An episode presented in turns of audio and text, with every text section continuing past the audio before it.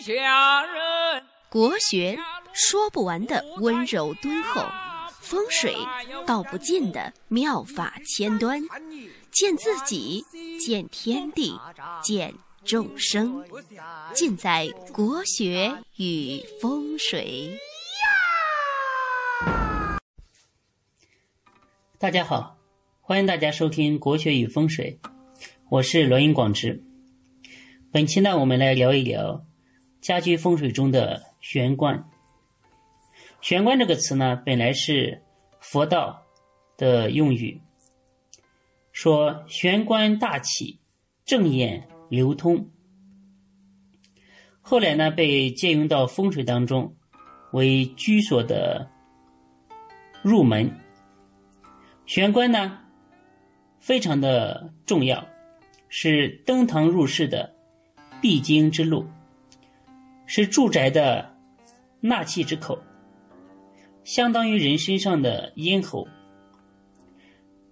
如果玄关布置不当呢，则会影响宅运，进而影响家庭成员的健康、财运。大家想一想。如果在你喉咙里面扎了一个鱼刺，是什么感觉呢？所以玄关呢是非常核心、非常关键的。那玄关如此的重要，它在住宅当中呢有什么作用呢？玄关的第一个作用呢就是藏风聚气。什么是风水？大家知道吗？风水的定义。在郭璞的藏书当中呢，呃，第一次给风水下了一个定义。那郭璞怎么说的呢？说气乘风则散，借水则止。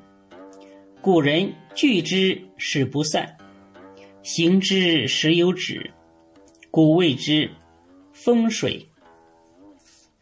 那风水的定义呢？他没有直接说风水是什么，而是呢引入了一个气的一个概念，引入了一个第三方的一个概念。就像我们描述一个人不好描述他的样子，我们会说他像谁？比如说某个人长得像崔永元，哎，你马上就会。很明白，他长得大概是什么样子。而说风水的概念呢，同样也是这样子的，它引入了一个气的概念。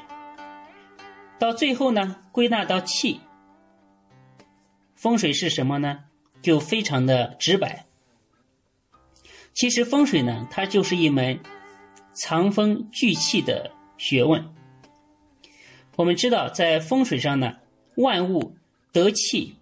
而生，失气则死。住宅同样也一样，好的住宅呢，就是把旺气留住，把煞气给放出去，就是好的风水。那玄关的作用呢，就是使气在住宅当中呢弯曲回旋，不直进直出。风水上讲究。曲则有情，直则有仿，就是弯弯曲曲，非常有情的，讲究玉带环腰。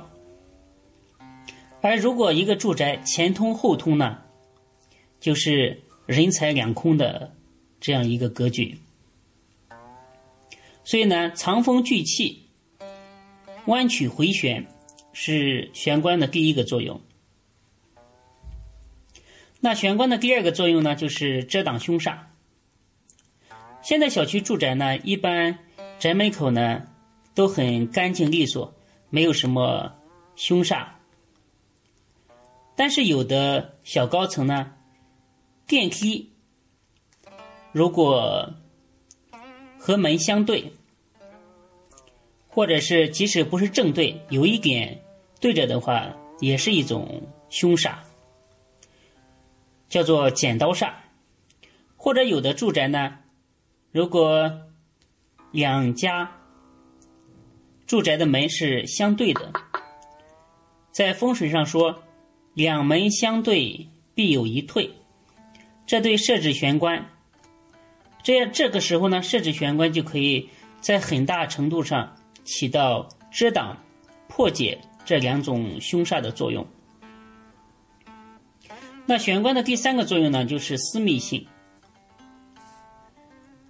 可以在客厅和门之间呢起到一个遮挡和缓冲的作用。使人呢增加安全感，而且不至于一进门就把你房子的一切一览无余。相对来说，私密性是现在人选择住宅越来越看重的一个地方。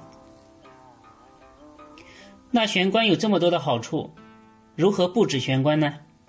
让别人一进你的家门就感觉到眼前一亮，为之精神一振呢？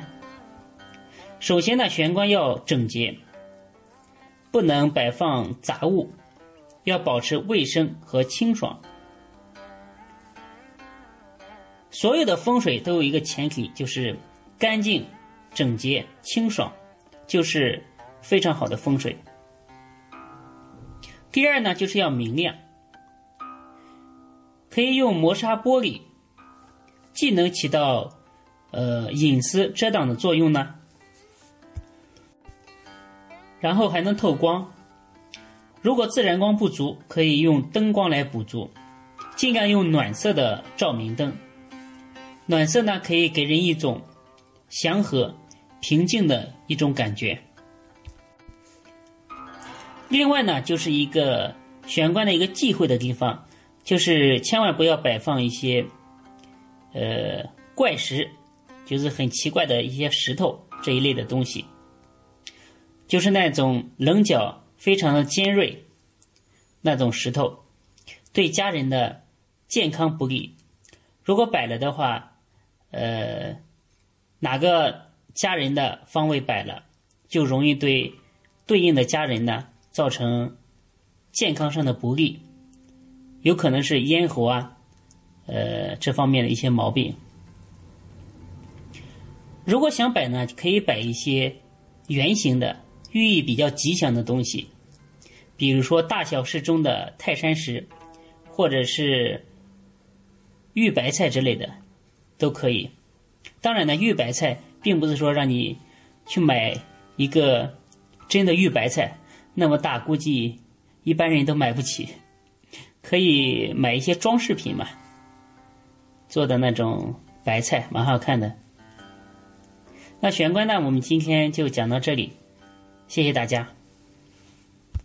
谁是最幸运的人？活动进行中，每周日将抽取一名听众，由罗云老师简批八字，提供人生建议。参与方式：发送生日、生时和赞美主播的一句话到微信公众账号“发发发八九八九”。万一是你呢？